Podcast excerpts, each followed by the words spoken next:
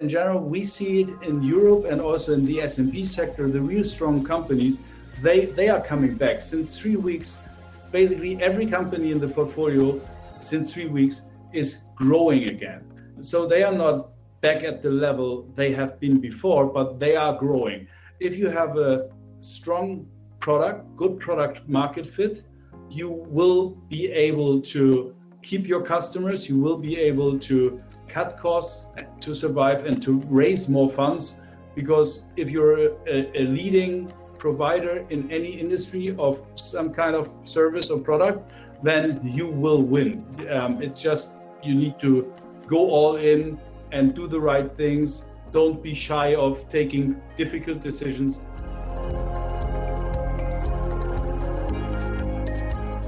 Hey everyone, welcome back to the SaaS Revolution show brought to you by SaaStock the conference that helps SaaS companies get traction, growth, and scale.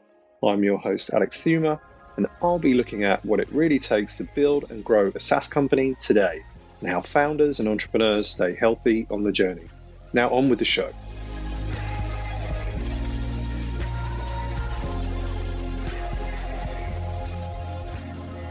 So, welcome everybody. My name is Patrick Arippol. I'll be moderating this panel. And uh, the goal here for us is for us to talk about what's changed in the SaaS funding environment. How should you think about metrics? You know, it's a it's a brave new world out there. A lot of things are changing quite a bit. Uh, so I think there's all the more value in really plugging into people all, all over the world and trying to explore what are these common threads and challenges that we have ahead of us. So uh, it's a pleasure to be here. Thanks so much for the SaaStock organization. Um, I was going to get started with doing a quick intro. So uh, quickly, myself, I'll be quicker myself. I'm just going to be helping with the Q&A. My name is Patrick Arippol. I'm currently the founder of a VC, uh, uh, a SaaS-focused VC for Latin America, sort of like an emergence for Latin America, so to speak, if we can use those comparisons. And uh, we um, uh, basically, I've been I'm, I'm, a former founder. I did startups here, uh, Silicon Valley, and, and so forth. And uh, just by way of of, uh, of background, there's one specific moment, uh, which is the post dot com bubble. There's been a lot of changes, and it's interesting how quickly things changes in a, in a moment like this. So we're going to talk a lot about that. We have the pleasure of having uh, four fantastic three panelists in, in in this group. So we have, for a quick introduction, I'm just going to do a mentioning of who's here with us. So we have Michiel Kotting, who's the GP at Northzone, based out of Amsterdam right now. So same time zone as many participants. So thank you, Michiel. Uh, we have Pascale Diaine, if I speak that. Sorry, my French is not very good, Pascale. uh, principal at Storm Ventures. And we have Thomas Preuss, uh, partner at DTCP and he leads the European and the Israeli practices of, of that fund. If I could, I'd, I'd love to get started by having each of you introduce yourselves. And as part of that introduction, maybe mentioning one moment in time in your careers, be it as a founder, be it as a VC professional, when you felt a biggest change in the environment. Not to get into any depth, but just to kind of to give a, a color of, of experiences that have some similarities to the current moment that we're living through. So if we could get started, Michiel, uh, if you could kick, kick, things off here. Age before beauty, I guess. No, yeah. So uh, like you, uh, I am a, a, former entrepreneur. Uh, started one successful company and one uh, failing company. Uh, and in the the successful one, we had to pitch to 104 VCs before we managed to raise money. So uh, I have hated uh, VCs all of my life. Now I've been one for about ten years, so that's uh, that's how things go. Um, I, I, think probably for me the, the, the the biggest moment of change was when I did my first startup uh, out, out in uh, Palo Alto, and uh, it was during the dot com bubble, before and after. And I remember watching TV in San Francisco, and there was a, a black screen, and it said you used to be a 27 year old millionaire, black screen, now you're just 27. And just the change from 2000 to 2001 was phenomenal to, to, to see and, and amazing how during the crisis, with persistence, a lot of companies came out really, really strong. That's great to hear. Indeed, interesting times, I think, uh, in comparison with the current environment. Uh, Pascale, could you uh, please introduce yourself? Yes, absolutely. So my name is Pascale Diaine. I'm French, but I've been in the US for 18 years now. And I work for a fund. I'm in the investment team of a fund called Storm Ventures. Storm Ventures invest only in B2B enterprise software. Most investment are in the SaaS space. And we usually lead Series A. We, um, we found ourselves investing in a couple of European companies, including Talkdesk and Algolia, which were a very good investment for us. So we're trying to um, do more of those. So we're trying to be the, uh, the go-to-market partner for startups based in Europe willing to expand their operation go-to-market in the US. Scary time in my career. I mean, I'm lucky because I have not uh, really suffered before being a VC. I was in a corporation, so I haven't really uh, been through those um, motions. But the fund I'm with has been around for 20 years, and when the crisis hit, it was very scary. I've been in the VC world for three years now um, to see that, and then kind of try to understand what would happen. And um, it was refreshing to hear the partners kind of like since they've been through two downturns 2001 and 2008 to kind of help us like take the the situation um, you know um, with a lot of like a cool head and just like there's going to be an end to it. You know we can just keep the motion going and, and keep looking at it. There's going to be a world of opportunity. You know great startups were starting during a crisis. We can talk about uber or airbnb. And so um, just kind of like you know um, keep walking and keep trying to find good deals um, as, as an investor just because it, I think there's a difference between funds that have been around for less, like that started after 2008, and funds that have been a couple um, uh, roller coasters through through crisis. And I think it makes a big difference for GPs. And I know maybe, maybe, Michael, you would agree with that. But if you've been through one, it just makes you that there's a light at the end of the tunnel, and, and things will get back to normal eventually. Outstanding. Thank you very much, Pascale. Thomas, uh, I know there's a few connection uh, problems here. I hope your strobe light is still working, but if you could introduce yourself, that'd be fantastic. So I'm Thomas. Yeah, nice to meet you all. I have bad audio problems here right now. Um, um, I'm a partner at DTCP. We are a global uh, growth equity fund. We have been started this fund in 2015. Um, prior to that, I was I was an entrepreneur. Um, I started my first company uh, in 1994. Um, I started five different companies before I accidentally became a venture capitalist. And uh, yeah, I yeah one of the most uh, one of the most interesting things probably was an NGO in, in Western Africa, which I which I started in 2002. Um, uh, I lost a lot of money, I have to admit, but I learned probably the most. And then after that, I, I wanted to start my next business in Germany and um, uh, started working at a VC to just get access to the industry. And then I became a partner in that. And then I started six years later my own fund. And now we run DTCP. We are a B2B um, focused uh, growth fund. We operate across four countries, like uh, Germany is the headquarter. We do have an office in Menlo Park in Silicon Valley. We do have an office in Tel Aviv in Israel. And we also have a team in, in uh, Seoul in South Korea.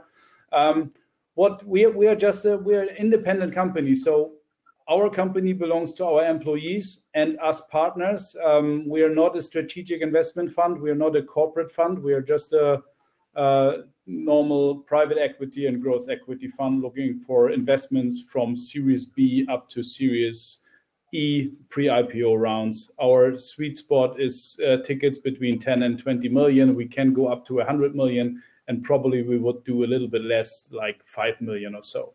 So we have a big domain expertise in enterprise SaaS. Yeah, that's me in a nutshell. I pretty much look forward to discuss with you today. It's great that we have a good representation here, different regions, different time zones. You know, uh, also the later stage, Thomas, where you operate, as well as the earlier seeds, Series A stage, where where uh, uh, Pascale and Michael mostly do mo- do most of their work. And it's interesting too. Um, I mean, uh, more and more for a lot of technologies we were speaking earlier on, things are becoming a global a lot faster.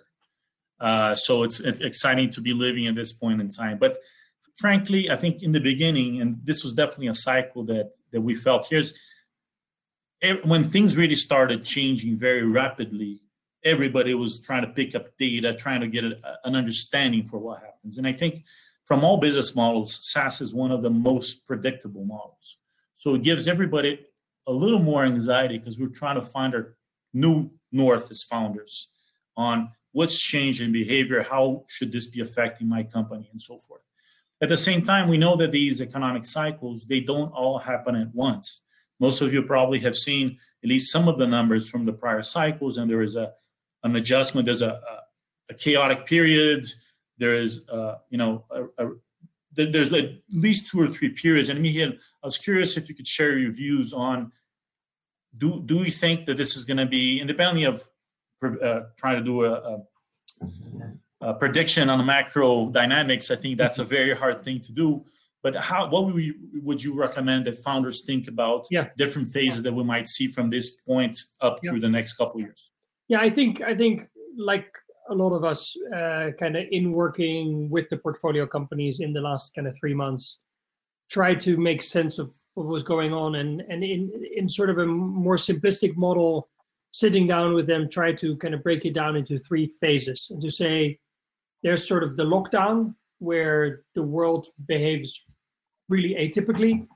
Then there's the recession where we've kind of have some historic uh, experiences before what has kind of happened in recessions and what type of companies are recession proof or not and then there's your next fundraise and uh, it's very important especially as we have had an expansion that lasted so long as it did where companies have been trained so much to operate on certain parameters and be used to okay if i double my revenue again i can raise it about twice the, the valuation to realize that investors will look at companies very differently, uh, value top line growth a lot less, value solid unit economics a lot more.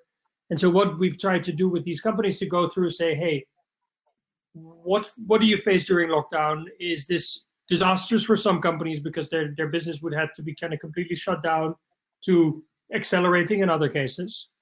Then what are we expecting for the next year and a half and what does it mean on when you run out of money?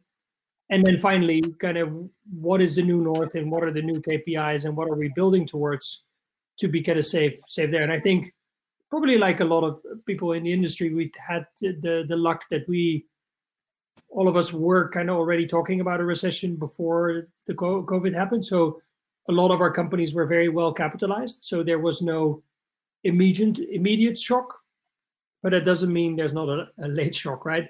And we've said to all companies if you think about a recession in two phases where early on you don't know what's happening and you might be too optimistic and later you see how things have changed and perhaps competition is lower or customer acquisition cost is is cheaper great companies can accelerate in the second half so rather be too aggressive in shutting stuff down or being conservative in the first bit because you'll be spinning your wheels and besides everyone will forgive a slowdown so you then have the extra capital to accelerate again in the second half and then prepare well for what comes after. That's great, Michiel. Thanks for sharing that. And it's interesting because in the shorter term, everybody still sees a lot of volatility and changes, and bringing things closer to home, which is this moment that we're living in. What's happening right now? Because I think one of the things that, and there was an interesting report that just came out yesterday, the second edition, I think it was NFX a group that did a re, uh, uh, survey of a lot of founders, and they figured how there's a delay sometimes in founders coming to grasp with the new situation vis-a-vis investors. You know, maybe that's the lack of hair or the bigger, you know, the longer experience that we've lived through cycles. Uh, but independently, there is an aspect that I think as investors, people have to kind of really sink in the new situation fast and be adaptive as soon as possible. And I was curious, Thomas, if you could share your view on um, how what is this issue of how quickly a company manages to hone in into a new environment and really start operating in a new paradigm. Uh, could you talk a little bit about that, please? Yes, sure. At least I can try. Um, so, as you see here, I put some disco lights on because uh, I want to convey the message that uh, what what I think um, that the party is not over. So, um, and we uh, to, to your point so we are here in germany. Um, we do have a global portfolio um, and we we can we can really compare very very good.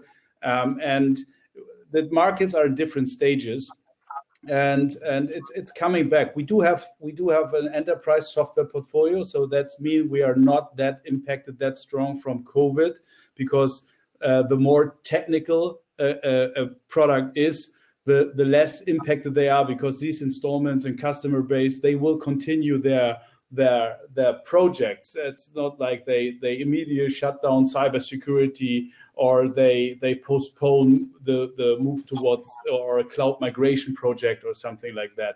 But we do also have a company in the in the in the travel space. Um, so there um, we we do see uh, customers of theirs having a hard time th- these days.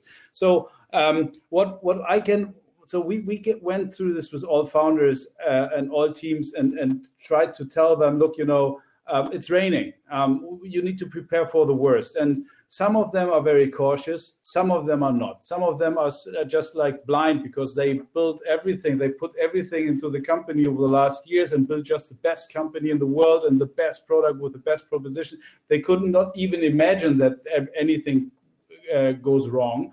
Um, and there, there we really have then to, to, to try to help them to see what can happen. Because um, I went through 2001, I went to 2009, and now 10 years later it's happening again. And there is some certain patterns. And, and the, the good advice that we, we give, and I, I have seen that it is simply right, just act, just do something. And don't wait because then probably you you you get surprised by uh, your your you you have burned the money because the the the new ARR did not come, new customers did not come, upsell did not happen, churn increased, and then all of a sudden your money is gone.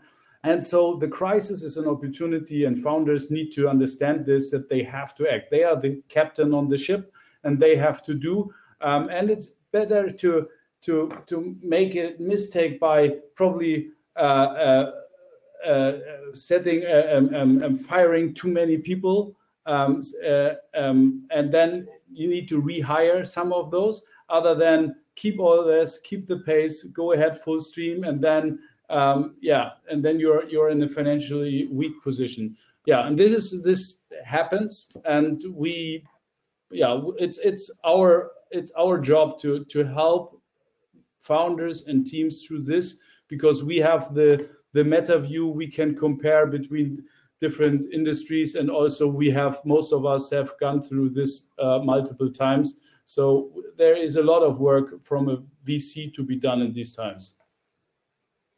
Thanks a lot. Uh, thomas and uh, um, lena thank you for the question. We're going to get to your question on kpis actually we want to cover mostly that topic. We, briefly, we briefly spoke about the environment and adapting to this new norm so to speak uh, we're going to talk a little bit about fundraising because a lot of people were interested in talking about fundraising, and we're going to talk finally about KPIs. And I think that's one of the most important things about fundraising. We're going to, I think it'd be interesting to hear all three uh, speakers, uh, panelists about this, and maybe starting with you, if that's okay, Pascale. Yeah. Um, I mean, one difference in between the prior cycle of 2001, at least, is that after the bubble burst, you didn't know when companies were going to start thinking about technology again. I mean, if there's one thing that we know about this cycle is the technology is going to become all the more important after the cycle. So there is there is some interesting, you know, uh, uh, interesting dynamics taking place now. But could you mention a little bit how you see uh, how much have valuations changed, Pascale? Uh, valuation and criteria, uh, you know, have have criteria changed? Are we looking at growth? Are we looking at you know what's changed primarily in your view?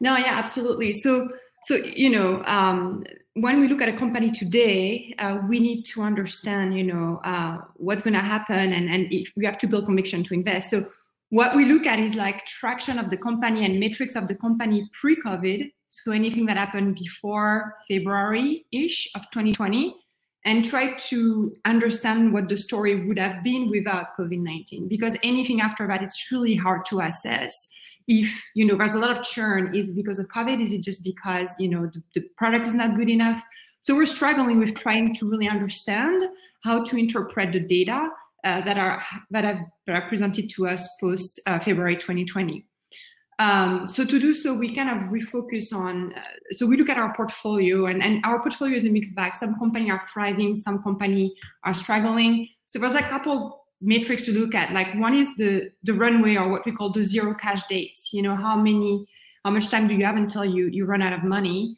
and what is your plan as you get there, right? And so that, as a consequence, which is instead of for us to focus a lot on growth, which was the case before February 2020 and, and we were hoping to see 20% month over month growth usually. We're now could be happy with a 5% or 10% growth month over month. But I think at the end of the day, what really matters is what is your story? How can you help us understand um, how is your company is adapting to the crisis and what is your plan to get there? And so the, the, the metrics that are presented in terms of the burn, in terms of what is the plan in terms of cuts or not cuts, or maybe more professional services being done to increase the cash of the company to help us build the conviction that the company has a line of sight of a year or so, or that with, with investment, the company is going to thrive in the uh, current context. That's fantastic.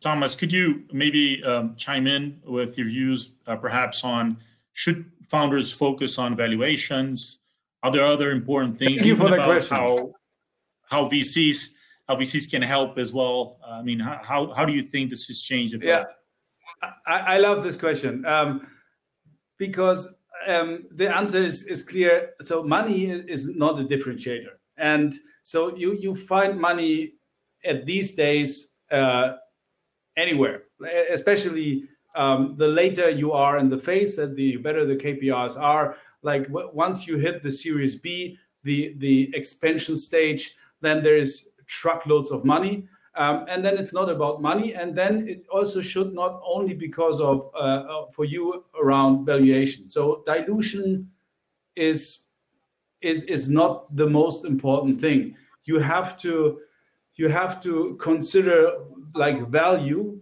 um, which you receive. And this is also not brand names from funds. This is more around like who is joining your team? Who who you like it's it's like with soccer like you need to as a, as a ceo you need to be uh, you need to manage to get the best 11 people on the field to win the game. And and you need to understand that investors are part of your team. You, they are they are in your board and you, you should more, more look at them. Who can really provide value? Who understands my industry? Who has the best context? Who is a great guy i want to work with? Like it's very important also to have fun. You as a you as a founder as a ceo you, you did not start your company because you wanted to do a career in an enterprise you did it's, it's simply not your your personality you want to change the world you want to have fun while working and this is very important throughout the life cycle of your journey and that's way more important than money and valuation.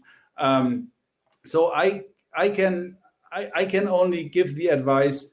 Um, look at the guys um, who really join and who really do the work, and what can they contribute, and what advice can they give you? Is it only because of raising next round and and trying to sell the company highest price? No, it's around like okay, where do I find the right talent? How do I build the organization? How do I um, uh, build a sales machine which really is efficient? How do I build the marketing funnel and all that stuff? And if you find guys you, you really want to work and they want they are a good wingman, good supporter to you, then probably give them give them uh, give them credits for that and and optimize rather on that than on, on valuation and, and and money. That's great, Thomas, and that's a great insight. So, uh, build those relationships way ahead of time if you can, and you might want to decide to do a round even if there's a different dilution. If if there's going to be a lot of addition from that investor, I think that's a great point. Yeah, and, and, maybe one, one, one addition, uh, uh, one addition. So, so, and probably it's not always the senior guys which are the best uh, support for your company. Because uh, sometimes uh, like more junior guys or really the guys who are doing the deals in the funds they are more into the they have domain expertise. They are probably ex founders they are developers themselves they know the technology stack they know all this probably it's also around like the team around partners, around the senior people in funds who you should really look at because these guys are, are the ones who really provide value and can help you with with solving your real problems and not like like like how to how to how to discuss uh, nicely in a board meeting. That's great. That's great. And still in fundraising, uh, I would love to hear your thoughts. Uh, let's say uh, a founder has a startup, they they have the product market fit, which has kind of been adjusted to the new behavioral changes, and the growth engine has clear indications that things are working. Should this founder do a, a round now? Should uh, he or she think about valuations? Uh, are there other considerations? As we know, uh, many of the calls with founders and between founders and investors are remote, and many investors like to meet in person, and it's not always possible. I mean, what else would you recommend for a founder that believes that he or she has found the right fit? Uh, is is this still worthwhile time to do it? Are the funds all on their sidelines, or they're still doing deals right now? What would you recommend for this for this type of founder? Well, first of all, I mean, you you don't pick the time; the time picks you, right? So, dream and you're building something, you're not going to sit around and wait. You're going to race now, and um, of course, in the sort of the interaction between founders and VCs, uh, this is a, in certain ways, a more difficult time. But on the other hand, I think that in both directions, it's a time that clarifies a lot. And if you think about, as an investor, we think about the sort of this triangle between product, market, and and, and team, and all three kind of need to be there. And maybe on the market side, you get a lot of uncertainty and question marks now. But I would argue that on the founding team side, you get a lot more proof points. And to me, it's a little bit kind of similar to when I started out in tech. You had to raise kind of three million just to build a website, right? So therefore, you could only raise money based on an idea and the team that you would bring to the table, and you couldn't see any traction or product market fit before you needed to put in significant money. I think similarly in the last kind of 10 years with the rising tide and all the boats are floating, you couldn't see how a founder would respond to a crisis. And so you had to invest with the idea like, hey, you have great market fit, you do very well in expansion. But when, you know, the shit hits the fan, and it always happens at some point in the development of a company, we don't know how you're going to behave. And I think right now you see amazing behavior of founders where they are so creative and they're so kind of responsive and they manage to motivate people while firing other people at the same time. They manage to convince customers to stay to stay with them even if there's no no no capital. And i think seeing that kind of really kind of feeds a lot of input from from our decisions. And i think similarly with founders i think you're now interacting with vcs and if i look at our own portfolio companies there's sort of two types of inbound we are getting inbound from companies that are good where people think oh they must be struggling uh, and everyone knocks on the door and says, "Hey, you just did a big round with X, fill in a big brand name. Um, you know, do you want to take two to three million extra?" Implying that's on the same valuation, and of course, you know, now you have to take our money because you must be with your back against the wall. Or there's these other companies, including the tool that we're using, like Hopin, right? Where people go like, "Oh, this must be something," which is true in this case, that does super well during a lockdown and that kind of behavioral uh, change, and there's so much capital in the market that everyone starts change, chasing these opportunities that do well uh, in this type of crisis. And and I think as a founder, you get a real chance to see how VCs behave, and are they now going to string you along because they have a hard time making their decision from conviction? Uh, are they really trying to kind of push really hard and negotiate kind of terms on you, or is it a collaborative partner? So I hope that sort of the crisis, yes, it's much harder. You can't sit at the same table. You can't walk around in the company. You can't see see that kind of stuff. But I think there's other stuff that comes up that is actually more important. That's great. That, that I think that that covers well. The it's a tough fundraising environment to say the least, but at the same time, it's so open. There's a lot of managers, a lot of experience, a lot of people, and and it's great if you're able to align uh, first your business model so that you know how you're going to use that capital, and then work on those relationships uh, as to Thomas' points. Uh, so thanks, thanks for sharing that. Uh, now let's flip into something, the topic Lena, thanks, uh, sorry for taking uh, some time to get to that uh, from Poland. Uh, on the KPIs. I think it'll be too ambitious to try to cover that fully in terms of what's happening today. So we're going to try to pencil in a few examples of some KPIs. As, You know, as we spoke before, most businesses are very predictable. So the SaaS scenario planning, usually you're looking at CAC, you're looking at conversion, you're looking at lifetime churn, and you're able to monitor and adjust your business throughout. Also, you have a huge, if you don't have a, a if you really are a vitamin and not a, a medicine, as in a critical business, critical bi- uh, uh, application, it can be very sensitive, very complex. So there's a lot of changes around. How do you work with that behavior? How, you know, before if you looked at conversion rates, etc., uh, things might be completely up in the air. As we know, all of us are living through a different mindset, so we have to adjust to that. Now, I was curious if we could go around around the group here and kind of share one specific experience that you felt in this crisis in terms of what main, maybe starting uh, uh, with you, Pascale, if you could mention first, what are the main KPIs that you felt that have become a lot more important? And after you speak about that, if you could maybe mention of one example of a surprise or uh, a big change in a specific business model uh, that you found in terms of KPIs. Yeah, so so for sure, the, the biggest KPI for us became the burn, uh, just because it's really hard to assess the growth.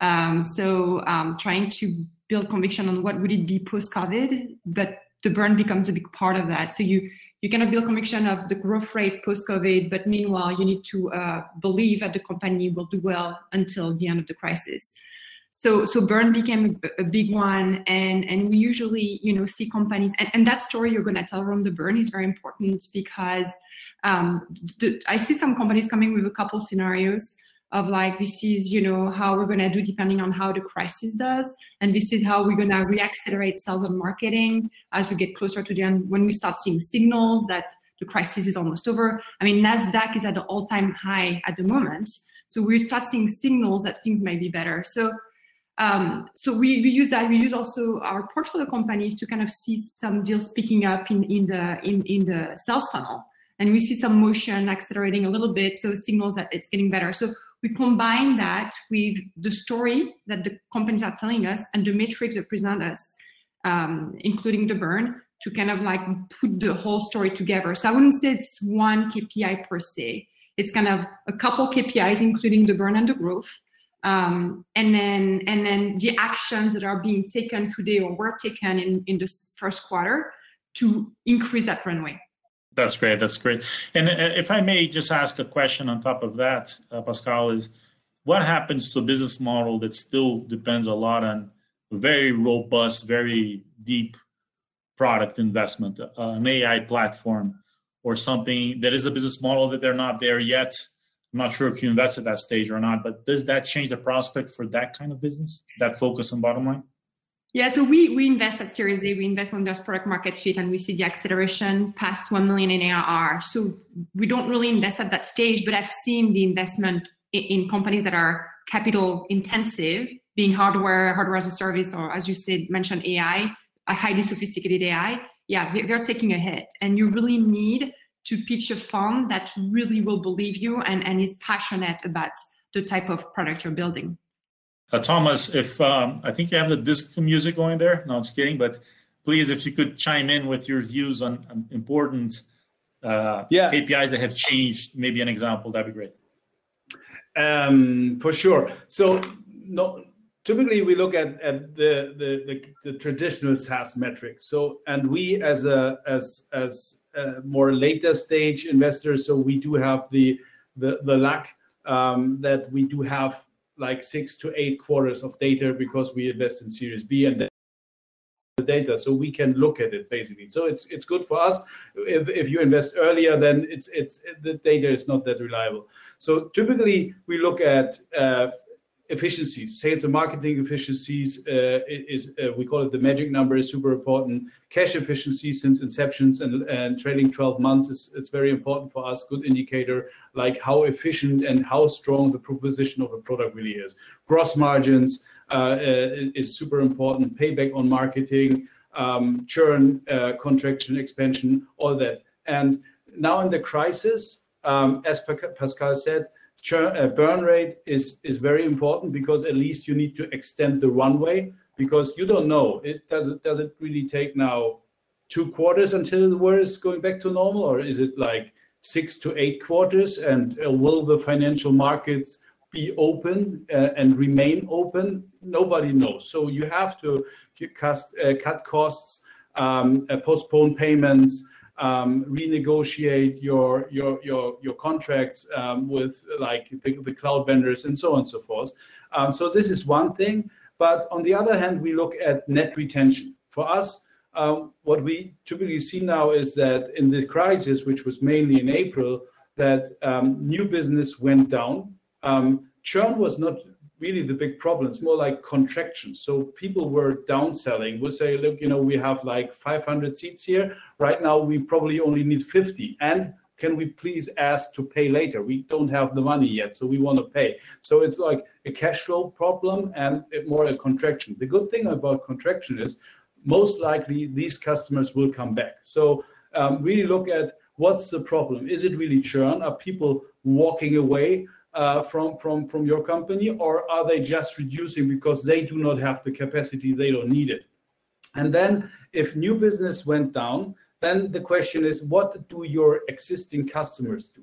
Um, is there uh, eh, how, how is net retention? Like your existing customers, how do they behave? Do they still sell up? If so, understand why and which customers are they? And then try to focus on these customer groups and, and this industry because most likely they do not have the problem and they remain active and, and want to invest. Um, so these are these are things that we, we look at. Um, and um, yeah, so um, and the bottom line is um, there there is a lot of businesses which which suffer pretty hard, um, but uh, and and some some less. But in general, we see it in Europe and also in the S&P sector. The real strong companies they they are coming back since three weeks.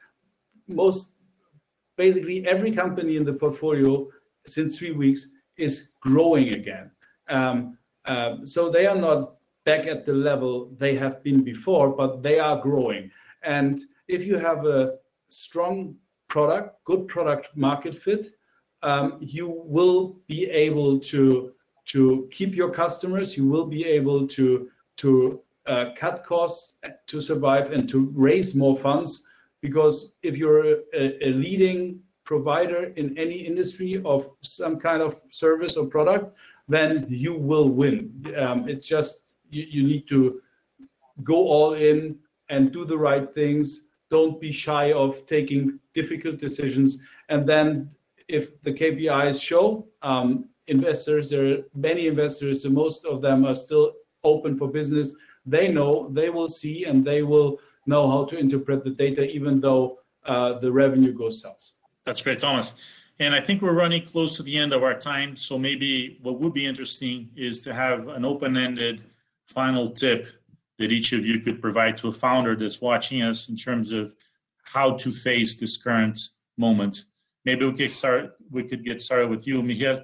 Uh, could you share yeah, any insights? Any? That crisis is when greatness gets born. So it's super hard, but it is also a time of amazing opportunities. It is an amazing opportunity to really force a sort of an energy and a coherence in your team and a shared sense of mission. It is an opportunity to potentially pick up some really good people in the outside world.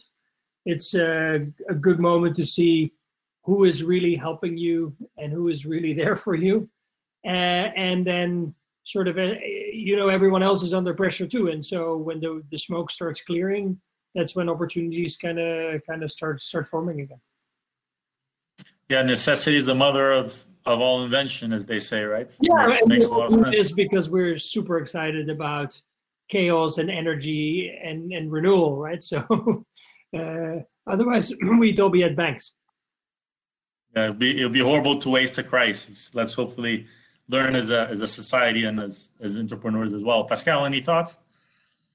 Um, so, so we, we live in a, in a world of Zoom or Hopin. So it's, it's, we live in a media world right now. And uh, every discussion happened online. So just kind of like um, kept ramping up your like that skills, um, maybe adapting the pitch deck to that medium, meaning that maybe you know you can focus for an hour the way you focus in person, the way you would focus uh, through screen. So maybe clear decks, you know, clear points, maybe shortening a little bit the deck to kind of uh, allow um, the, the, the, VC to digest things uh, remotely better.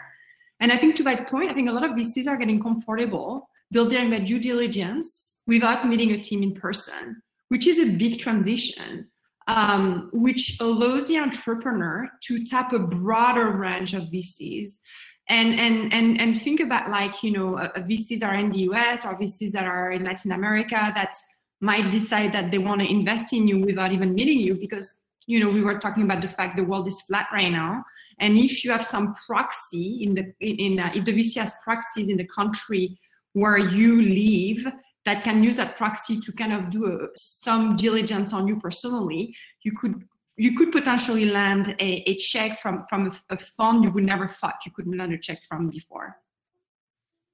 That's fantastic. Uh, thanks so much, uh, uh, Pascale. Uh, any final uh, any suggestions, uh, Thomas, for the for the entrepreneurs watching us?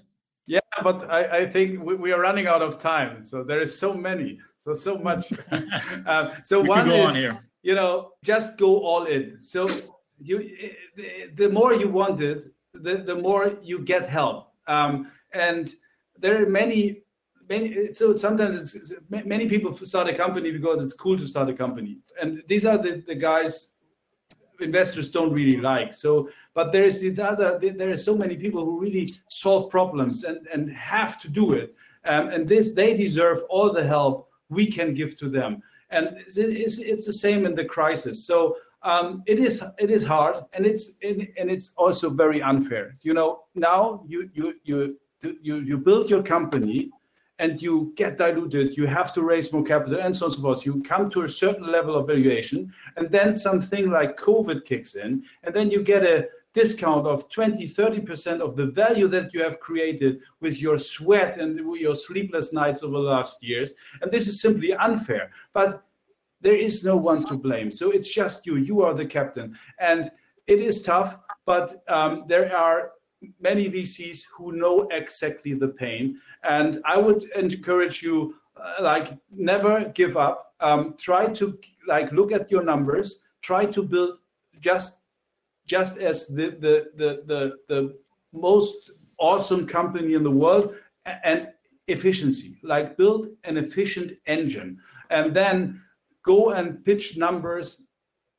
Numbers is all that counts. Um, the later you are it's all about numbers and then it's getting easier and easier. Never forget that. The, the, the as as hard as it feels um, um, the numbers and and the rounds and and there will be guys that will help you and then uh, you you will be able to to build your company and and and, and change the world. So yeah a little bit pathetic but um, in the end uh, if you really if you it's it, is worth spending all that all that pain it will pay back um, and you know we are i'm i'm we are all investors we are there to help you um, and it's a pleasure if we see someone who's burning for his idea and who's burning for his company.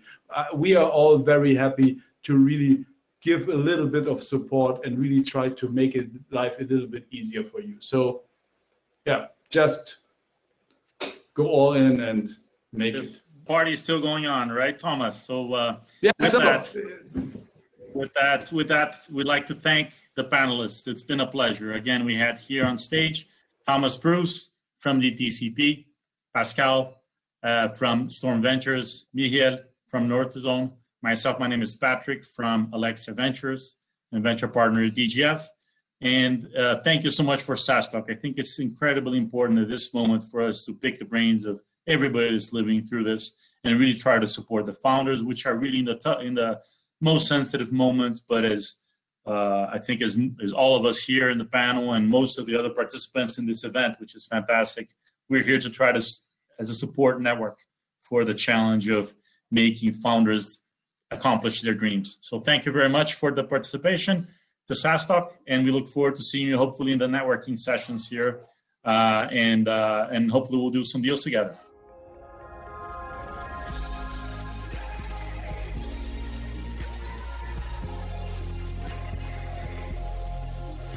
Thanks for tuning in to this week's episode of the SaaS Revolution Show. I hope you enjoyed it. And if you learned something from it, check out saastock.com forward slash events to find all the upcoming SaaStock conferences around the world.